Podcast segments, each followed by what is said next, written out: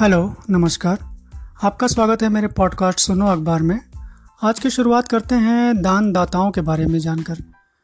Corona संकट से लड़ने के लिए दान देने वालों में भारत के अजीम प्रेम जी दुनिया में तीसरे नंबर पर हैं। महामारी से लड़ने के लिए दुनिया भर में 80 अरबपतियों ने अपनी दौलत न्यौछावर कर दी है। दुनिया भर के दो हज़ार पंचानवे अरब मेतियों में से अधिकतर ने अभी दान नहीं किया है या इसका खुलासा नहीं किया है। दान देने वालों में पहले नंबर पर ट्विटर के जैक डोरसी हैं और दूसरे पर माइक्रोसॉफ्ट, तीसरे पर भारत के विप्रो कंपनी के अजीम प्रेम जी हैं। तीसरे नंबर पर Soros and management, George Soros, और चौथे नंबर पर फोर्टेस्क्यू मेटल्स के एंड्रू फॉरेस्ट, ईबे के जेफ स्कोल, अमेजन के जेफ बेजोस, डेल के माइकल डेल, ब्लूमबर्ग के माइकल ब्लूमबर्ग, और दसवें नंबर पर है लिंड एंड स्टेसी स्टूटमैन जो कि सैमसन एनर्जी से हैं। वहीं दान देने का एक महान संस्मरण दैनिक हिंदुस्तान में छपा है, जो कि भारत की आज़ादी की जंग लड़ रहे नेताजी सुभाष चंद्र बोस के आज़ाद हिंद फौज को मरफानी साहब से मिला था। दूसरा महायुद्ध छिड़ चुका था और नेताजी सुभाष चंद्र बोस आज़ाद हिंद फौज का नेतृत्व करते हुए भारत की आज़ादी के लिए जंग लड़ रहे थे। नेताजी को अपनी फौज के लिए हथियार, राशन और ज़रूरी सामान खरीदने के वास्ते पैसों की सख्त ज़रूरत थी। उनके आह्वान पर वर्मा में हज़ारों भारतीयों ने आर्थिक सहयोग भी किया, लेकिन ज़रूरत और थी। उस समय मेमन अब्दुल हबीब यूसुफ मारफानी ने फौज को एक करोड़ रुपए देकर सबको चौंका दिया। गुजरात के सौराष्ट्र स्थित धोराजी शहर के कारोबारी और स्वतंत्रता सेनानी मारफानी साहब ने इसके साथ ही थाली भरकर अपनी बीवी के सभी गहने भी दान पात्र में डाल दिए। औरतों को अपने गहनों से कितना लगाव होता है, यह बताने की ज़रूरत नहीं। लेकिन मरफानी साहब के इस फैसले से उनकी बीवी और पूरा परिवार बहुत खुश था। नेताजी इस अनोखे दानवीर से बहुत प्रभावित हुए। बोले, अब्दुल, जहाँ तुम जैसे लोग हो, उस मुल्क को आज़ादी होने से कोई नहीं रोक सकता।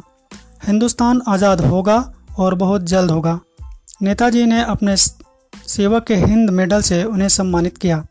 आज कुछ लोग जब देशभक्ति की मनमानी परिभाषाएँ तैयार कर रहे हैं तो उन्हें पढ़ना चाहिए कि अब्दुल हबीब कौन थे। यही वे लोग हैं जिनकी बदौलत हम आज़ादी का सवेरा देख पाए। दोस्तों, दैनिक भास्कर में छपी एक अन्य खबर के हवाले से कि कैसे दोस्ती की ताकत और इनोवेशन से डूबते बिज़नेस को नई दिशा देते हुए उसे एक ऊंचाई पर पहुँचा दिया जा सकता है। वाशिंगटन में माउंट वर्नोई हाई स्कूल के उन्नीस सौ चौरानवे बैच के पाँच दोस्तों ने लॉकडाउन के बीच एक नया बिज़नेस तैयार कर लिया है। कोरोना से संघर्ष कर रहे हेल्थ केयर वर्कर्स और डॉक्टर्स को फूल देने का एक नया चलन शुरू हुआ तो पाँचों दोस्तों ने इन संभावनाओं को पहचाना और अपने डूबते बिज़नेस को बचा लिया। ये दोस्त हैं Andrew Miller, Angela Spire, Donnie Kelds, Rachel Ward और रैंडी हावर्ड।